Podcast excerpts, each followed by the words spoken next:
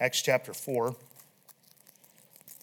We're continuing our journey through the book of Acts, seeing an example of what it means to be a church in action. The last three weeks has been on the topic of unity.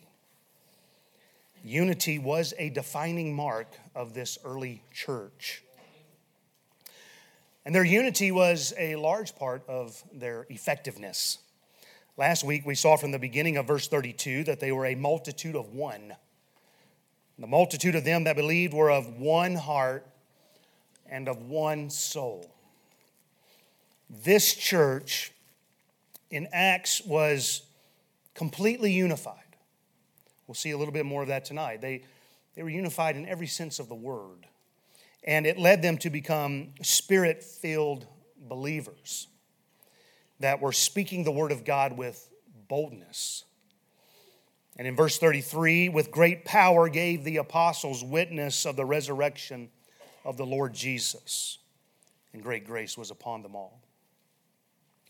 I closed last week by highlighting a portion of Jesus' prayer in John chapter 17, where four times our Lord prayed that we might be as one.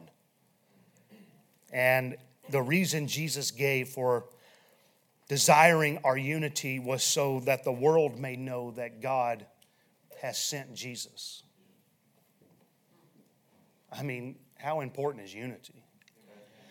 But he went on to say, it also will show that God loves us and that God loves Jesus.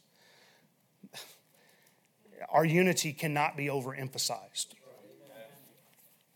If we want to be a church in action filled with the Holy Spirit, experiencing God's power, working mightily in us and through us, we have to strive for unity.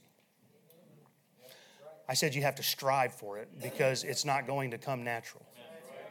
Somebody's going to get ruffled. Somebody's going to be upset that I said something the wrong way. Somebody's going to be upset that somebody walked past you and didn't say hello. Not knowing what's going on in their world, they may have to really get out of here. and listen, I'm trying to keep it a little silly, but, but you know it's true there are things that will begin to work its way in. Satan will seek to divide and conquer. And he'll do that by sowing discord, getting us, um, I was going to say, getting us ununified. Um, what's the word? Disunified. What's the word? Fighting? What did she say? Divided. Divided. Thank you, sister. This is why you're helping me with my Christmas sermon. Um, so I said that this morning, and everybody was like, What? Really? Well, she sent a really good text, and I said, That's actually one of my points on Christmas morning. So she came up to me after that and said, If you need help with any of your other points, let me know. so thank you, sister, or you will be blessed. All right. Divided, that's the word, thank you. All right. In order to be unified, we have to die to self and no man ever yet hated his own flesh. So we have to die to our, our flesh. We have to agree with God in His Word, and we have to allow God to be all and in all. And if we'll do that, there's no telling what God can do right here in this little church in Rapid City, South Dakota. Well, we'll begin tonight by reading 32 through 37 of Acts chapter 4 again this week. The Bible says, and the multitude of them that believed were of one heart and one soul. Neither said any of them that aught of the things which he possessed was his own, but they had all things common. And with great power gave the apostles witness of the resurrection of the Lord Jesus, and great grace was upon them all. Neither was there any among them that lacked, for as many as were possessors of lands or houses sold them, and brought the prices of the things that were sold, and laid them down at the apostles' feet and distribution was made unto every man according as he had need. And Joseph, who's by the, who by the apostles was surnamed Barnabas, which is being interpreted the son of consolation, a Levite, and of the country of Cyprus. I think we're meant to know exactly who this guy was, amen. Having land, sold it, and brought the money and laid it at the apostles' feet. Amen. So last week we covered the first half of verse 32 along with verse 33. I mentioned I would circle back this week and catch the second half of verse 32, tie that in with verses 34 and 35. And just because I've chosen to break it down this way does not mean I disagree with how God decided to lay out the Word of God. Amen. Um, I would never be so careless as to suggest that the Holy Spirit got this wrong. Um, but I couldn't cover it all in one, I couldn't cover all that thought in one sermon, so I've decided to break it down this way. Um, but there is a reason it flows from 32 right into 33, because we see in the second half of verse 32 neither said any of them that aught of the things which he possessed was his own, but they had all things common. And though it may seem a little out of place, it goes right into verse 33 with great power gave the apostles witness of the resurrection of the Lord Jesus, and great grace was upon them all. The, the structure is very significant. God's word is exactly how he ordained it to be. It's, it's laid out just exactly as he wanted it to be. And, and the structure here is actually teaching us the love for the brethren. The love that we have for our brothers and sisters in Christ is a defining mark of a Christian. Amen. That is a defining mark of a believer. We'll, we'll see that a little bit later in this message. Therefore, the, the care that they had for one another was one of the ways that they were being witnesses of the Lord's resurrection. Now, that's a thought. The fact that they were loving one another was a, a proof of the Lord's resurrection. In other words, why do any of this that they're doing if the Lord isn't alive? Why, why, even, why even take the risk of meeting together in a city that hates you, that wants you dead? Why would you even meet together if there wasn't a living Savior behind this movement? I mean, that would be insanity. And, you know, we've been blessed in America for sure. Thank God. Um, we're certainly seeing things erode. If you were here this morning, uh, you heard that in the message. But, um, you know, as we get further down the line here, it's going to be more evident that we believe in something greater than ourselves. Because the pressures will mount and we'll have to make a decision are we sticking with this thing or not? So, uh, anyway, I chose to split it up this way just to be able to cover everything a little more focused. But with that out of the way, we find this church in Jerusalem, they did something very unique.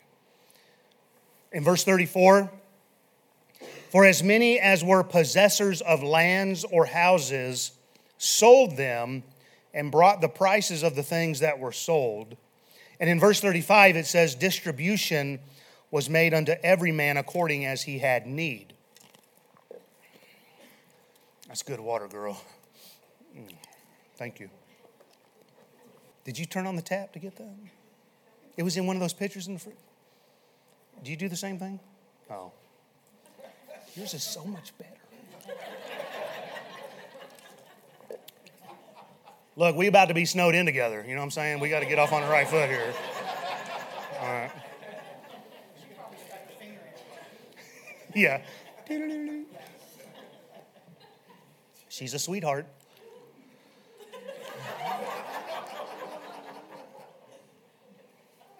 Sunday nights, man, I'm telling you. All right.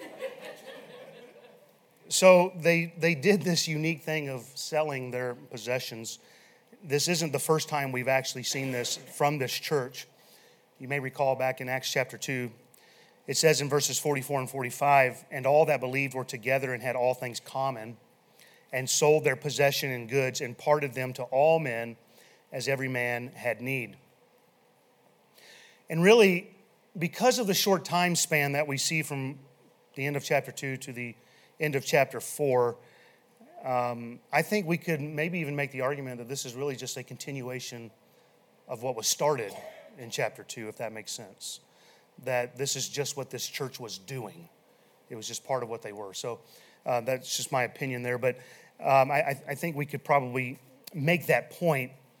But the reason this church body was willing and able to do this was because in verse 32, look at what it says. Neither said any of them that aught of the things which he possessed was his own. This enabled them to be able to say, I'll sell it. And I'll give it because it was never mine to begin with. And this is a principle that I believe every believer needs to understand. We're blessed with a lot of young people in our church that are setting out in life, newly married, teenagers coming up, several about to graduate. In mercy, if I could just get everybody to understand you give of what you have to the Lord, He will bless you. Amen. Amen. I know that's hard because now you're making money and you're like, man, I want the new pair of, you know, whatever. What we possess isn't really ours. From an earthly legal standpoint, yes, it belongs to us. I can file a report that you stole some of my possessions, right? We, we understand that. But from a biblical perspective, our possessions, whatever is titled in our name, shouldn't be viewed as ours, but it should be viewed as God's. David had prepared a great storehouse for Solomon to build the temple. Remember that? God said, You can't build it. You're a man of war, your hands are bloody. But your son of peace, Solomon, he's going to build the temple. And so David began to prepare his son. What a great sermon there, but I'm, I'm fighting that. And, and so he prepared this storehouse of, of an abundance of gold, silver, brass, iron, wood, precious stones, marble but then David followed that up in 1 Chronicles 29 16. O Lord our God, all this store that we have prepared to build thee an house for thine holy name cometh of thine hand, and all is thine own. David said, I've gathered it, but it's all yours. I've gathered it to build you a house, it's all yours.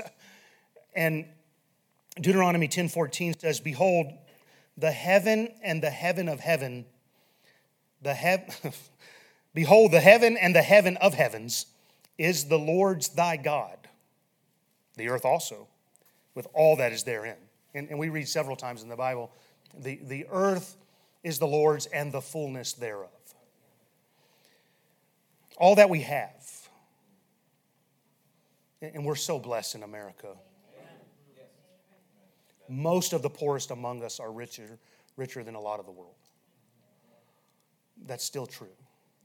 But everything we have the roof over our head, the clothes on our back, the food on our table, the vehicles in our driveway, the gas in those vehicles, amen. Any money we still may have in the bank after Biden inflation. it all belongs to God. God has merely chosen to bless us as stewards of these possessions during our time under the sun if there's one thing I'll always remember my mother getting through to me, it was this don't take what we have for granted. God can take it all away tomorrow. And I have hung on to that. And it's a fact. Job said in Job 121, the Lord gave and the Lord hath taken away. Blessed be the name of the Lord. So don't view what you have as your possessions but view them as being entrusted to you by God. Amen. Same goes for your children. Amen. Once you get this settled, then you'll know, and, this is what I want you to get. If you get that settled, you'll know God can do with you, your family, and your possessions as He sees fit. Right. Because it's His. Right. And you are bought with a price. Therefore, glorify God in your body which is the Lord's. If you understand this, what you will find is you will be willingly giving what you have back to the Lord. It does not mean you're going to have to sell something and bring the money and lay it here before my feet. That, that's not what I'm saying. But you will be able to say, Lord, this house is yours. You do with it as you see fit. This vehicle is yours. Are, you with me? Amen. Psalm 50, verses 10 through 12 For every beast of the forest is mine, the cattle upon a thousand hills. I know all the fowls of the mountains and the wild beasts of the field are mine. If I were hungry, I would not tell thee. Boy, Adrian's not God. For the world is mine and the fullness thereof. Haggai 2 8.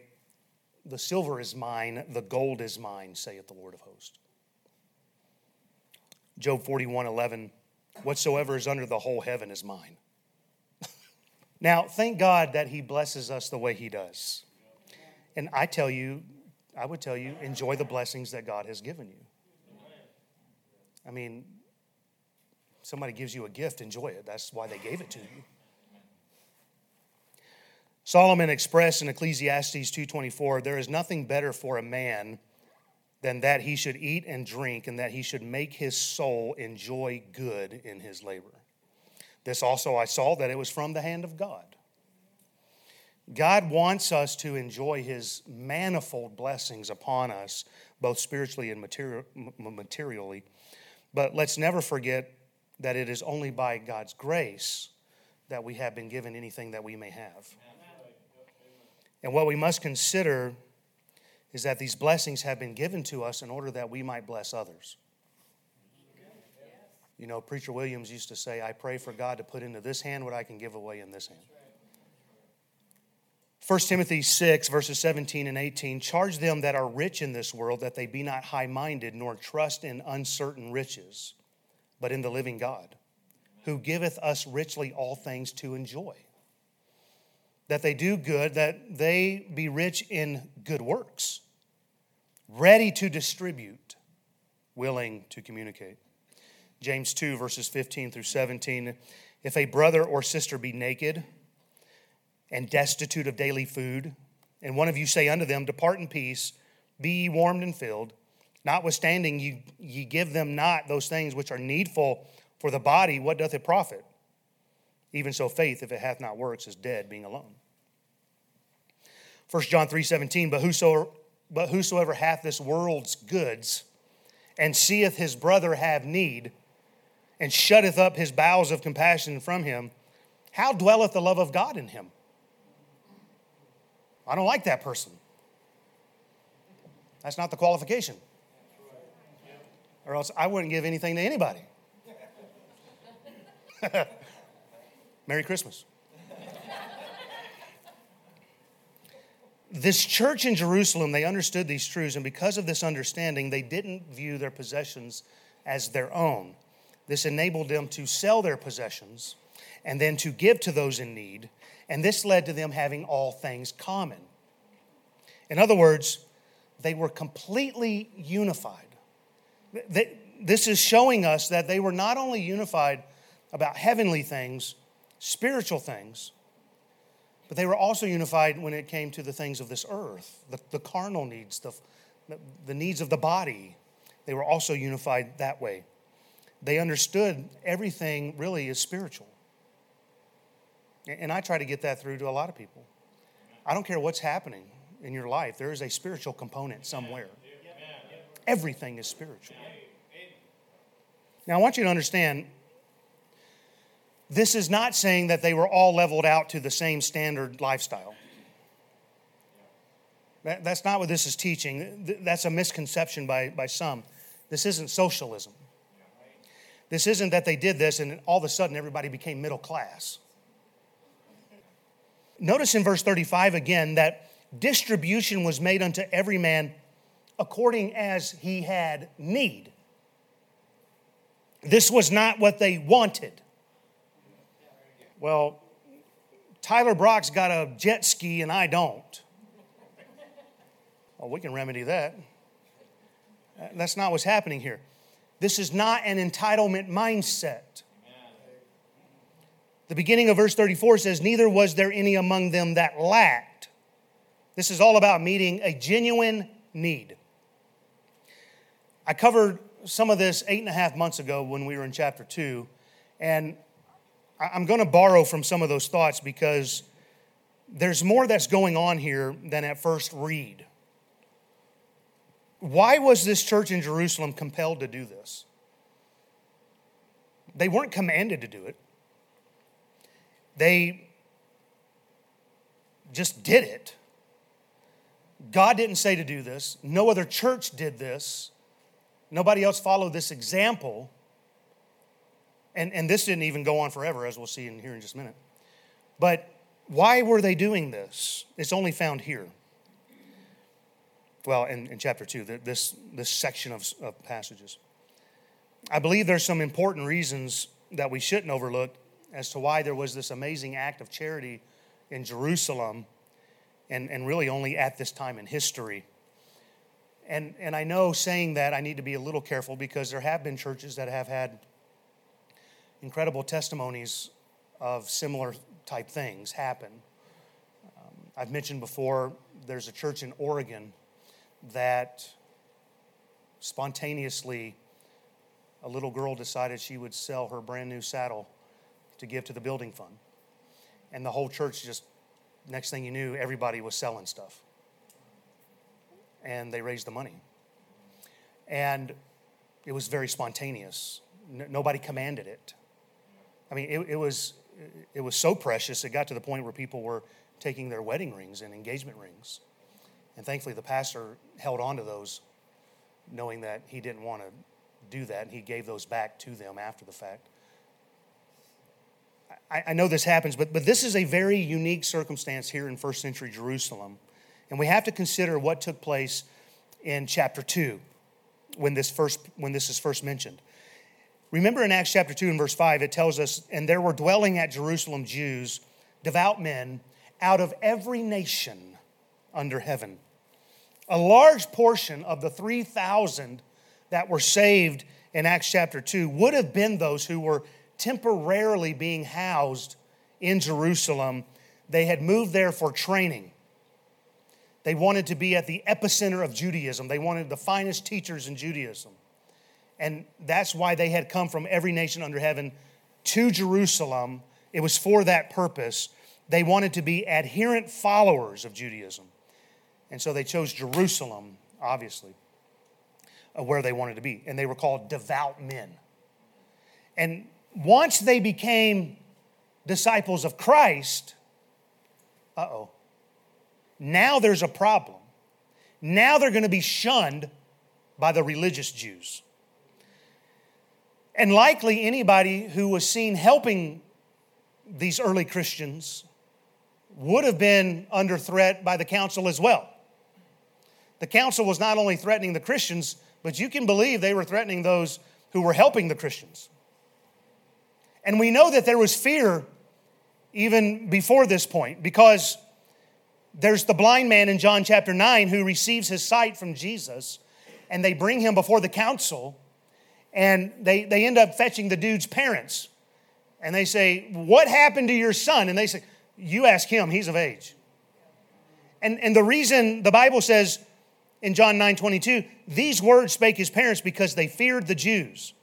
For the Jews had agreed already that if any man did confess that he was Christ, he should be put out of the synagogue.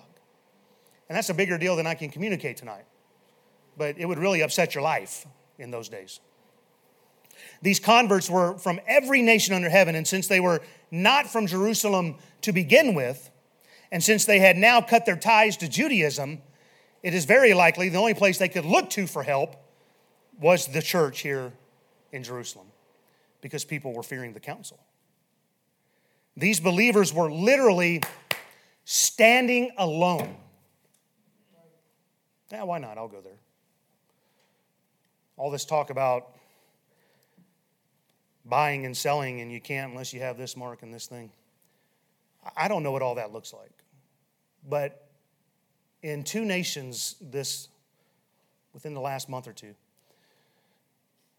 have protested their governments. Their governments have shut down all their accounts. Their credit cards, their bank accounts, they have cut that off. Listen, I'm not trying to be an alarmist. The day's coming. And I don't know what it looks like. But the Bible is clear. There's coming a point when it's going to be very difficult for you to buy or sell. It's already happened in history, it's happening now too. And, and I'm saying that to tell you, you know, we, we, we read these accounts in the Bible and we think, well, you know, thank God I'm in America. Yeah, I agree. But how long will that last? I don't know. everything is so digitalized, digitized, whatever the word is today, they'll shut you off. I don't know. I, I rarely have cash anymore. You know, it's just digits in an account. That's all it is. Anyway, I don't want to go down that road, but there's a lot of things I've been chewing on that I'm trying to hold back to stay on target here. But they were standing alone. They were in a city that was steeped in, in a corrupt form of Judaism, given by the traditions of men. They had rejected Christ, they had killed the Messiah, and this is where these folks are living. And now that they're followers of Christ, who are they going to turn to? The Romans could care less to help you. They just wanted the territory. The council's not going to want to help you. They're anti they're antichrist. Just makes you wonder what's what's brewing. And and I guess you know, church, listen, church isn't just some it isn't just some place where we come and high five. This is a big deal tonight. We, we are a body. And, and, and hear my words, because whether it happens in 10 years or 100 years, the day's coming when our help's going to be right here. I know it's from the Lord. I know we're sustained by Him. I get that. But God uses people, and He's going to use His local church. We've just had it so good. So here they are. They're, they're in this city where they had just recently turned Jesus over to the Romans to crucify him. Who, who's going to want to help a Christian? And we have to we have to understand the Judaizers would have turned their backs on these new converts in Acts chapter 2. And it was after this mass conversion of 3,000 souls that were told in chapter 2 how they had all things common because they sold their possessions and goods and parted them to all men as every man had need. Boy, my mind is just going all kind of places that are nowhere in these notes. I, listen, if I can just encourage you do everything you can to get out of debt. Amen. They were able to sell what they had. Well, another huge wave of people are being saved here at the beginning of this chapter, which we've already seen. And I believe the same reason that I've just highlighted, uh, people continued to sell their stuff. And they continue to help meet the needs of new believers. Another reason why this church in Jerusalem may have moved, been moved to do this is because as of yet, there are no other local churches to reach out to. They're it. there is no church in Corinth. There are no churches in the regions of Galatia. They're it. And so, God may have moved them to do this because this was the way that they were going to be sustained. And in this, in this, in this church, the time would come that they would receive help. But as of right now, those churches aren't there. And so the only place they have is, is themselves. And for those that you may hear using this passage to advocate for socialism, because it's coming, uh, just wait till the next socialist guy runs. At some point, the Bible is going to be cited why we ought to be socialist man, I'm feeling feisty. I'm fighting it. I'm fighting it. Pray for me. I'm fighting it. It's, it's not going to work. It, we even see in this early church, it's never sustaining. This didn't last in Jerusalem. Eventually, the well ran dry. Um, and so, if anybody's trying to use this to advocate it, you take them over to Romans 15, verses 25 through 27, where it says, Paul now saying, But now I go to, unto Jerusalem to minister unto the saints, for it has pleased, pleased them of Macedonia and Achaia to make a certain contribution for the poor saints which are at Jerusalem. It hath pleased them verily, and their debtors they are. For if the Gentiles have been made partakers of spiritual things, their duty is also to minister unto them in carnal things or to help them in, in, in the body. Or you could take them to Acts 11, 29 and 30. Then the disciples, every man according to his ability, ability determined to send relief unto the brethren which dwelt in Judea, which also they did, and sent it to the elders by the hands of Barnabas and Saul. So the time was coming that these believers in Jerusalem would receive help from other local churches, financial assistance. And they would need assistance in time because God was going to send per- persecution to Jerusalem in order to take these believers and scatter them, right? They were going to go out and preach the gospel into the world. In Acts 8 and verse 1, and Saul was consenting unto his death, speaking of Stephen. And at that time, there was great persecution against the church, which was at Jerusalem. And they all were scattered abroad throughout the regions of Judea and Samaria, except the apostles. Acts 8 4, therefore they that were scattered abroad went everywhere preaching the word. Acts 11, 19 through 21. Now, they which were scattered abroad upon the persecution that arose about Stephen traveled as far as Phoenice and Cyprus and Antioch, preaching the word to none but unto the Jews only. And some of them were men of Cyprus and Cyrene, which, when they were come to Antioch, spake unto the Grecians, preaching the Lord Jesus. And the hand of the Lord was with them, and a great number believed and turned unto the Lord. So it's amazing. God, He scatters believers from Jerusalem as a result of the persecution of Saul, and yet God was going to use that same man to bring relief from other churches that he started back to Jerusalem. It's just amazing how God works. I, I marvel. I still marvel at how God knows the end from the beginning. He works everything out. And He had it all planned for it to work that way. His ways are not our ways. Now, it is unlikely that those who had been saved on Pentecost, or, or it is likely that those who were saved uh, at Pentecost out from under, under every nation under heaven, when the persecution came, they probably went back to where they were from, preaching the word of God. Again, it's amazing how God works. That, that the day of Pentecost, when so many people come into Jerusalem, that thousands would be saved, and then God would scatter them back out, saying, Go preach the gospel. And it took persecution. You say, Man, you, you, you've just been talking a lot of negative stuff today. God's going to use it for good. I don't understand it all, but He's going to use it for people to be saved. It could be that as they left, they were partially funded by this tremendous giving in chapter 2 and 4. I don't know, just thought. In addition to caring for their brothers and sisters in Christ, in addition to there not being any other local churches yet, the most compelling thought to me as to why this church in Jerusalem sold their lands and houses is because of Jesus' prophecy concerning Jerusalem's destruction. Luke 19, verses 43 and 44 For the day shall come upon thee that thine enemy shall cast a trench about thee, and compass thee round, and keep thee in on every side, and shall lay thee even with the ground and thy children within thee. And they shall not leave in thee one stone upon another, because thou knewest not the time of thy visitation. In less than 40 years, that prophecy was going to come to pass.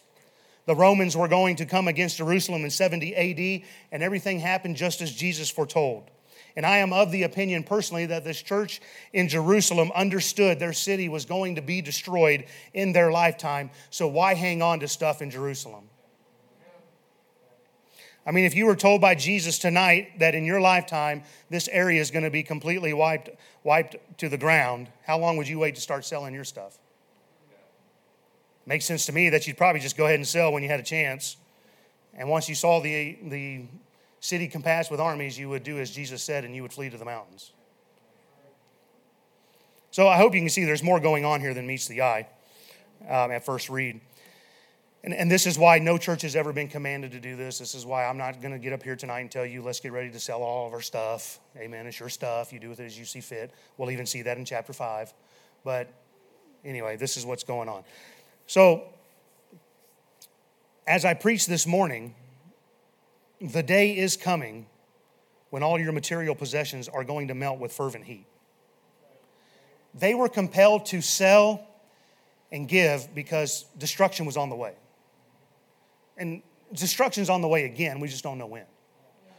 And it's everything's going to melt with heat, the Bible says. And when God comes again to pour out his wrath, uh, what you have ain't going to make a whole lot of difference. And, and so, again, I'm not saying go sell all your stuff, but I do want to leave you with this thought tonight, okay? Don't set your affections on the things of this earth. It's okay to have stuff. I have stuff. I've got about 10 motors of stuff, all right? Anyway. But, but remember this the things you possess are only temporary, even your health. They are given to us by God for His glory and honor and to help those in need as God leads. So let's be found good stewards of God's blessings. Never allow the things of this world to dictate your service to God. And should your service to God cost you material possessions, then so be it. God will provide because God cares for his own. Now, what's great about our text is they no longer had a reason to be connected to Jerusalem. Whoop. There's nothing keeping them anchored to Jerusalem. They sold everything, they gave it to God. Is there anything tonight that is keeping you tethered to this world? Is there something that is keeping you from serving our God with your whole heart? All that you are, all that you have belongs to God. We have here no continuing city, but we seek one to come. We're just pilgrims, we're strangers, we're sojourners, as in a foreign land. Hebrews 11, 15, and 16. And truly, if they had been mindful of that country from whence they came out, they might have had opportunity to have returned. But now they desire a better country. That is an heavenly, where God is not ashamed to be called their God, for he hath prepared for them a city. Our citizenship is in heaven. We are ambassadors on assignment for our King. This life and all of its goods are only temporary. We brought nothing into this world, and it's certain we're taking nothing with us. In, in reality, get this what happened to these believers in Jerusalem is they held on so they held on so tightly to God that they let go of the things of the world. Can that be said of you tonight? 1 John 2 15 through 17 tells us, Love not the world, neither the things that are in the world. If any man love the world, the love of the Father is not in him. For all that is in the world, the lust of the flesh, the lust of the eyes, and the pride of life, is not of the Father, but is of the world. And the world passeth away in the lust thereof. But he that doeth the will of God abideth forever. Set your affections on things above, not on the things of this earth. As you get older, you realize how foolish it was chasing after some of the things you did in your youth. And then you get a little bit older and you realize, what's the point in most of this? Because now you see, I'm, I'm over halfway home. And you begin to wonder, what, what, what, was it all for?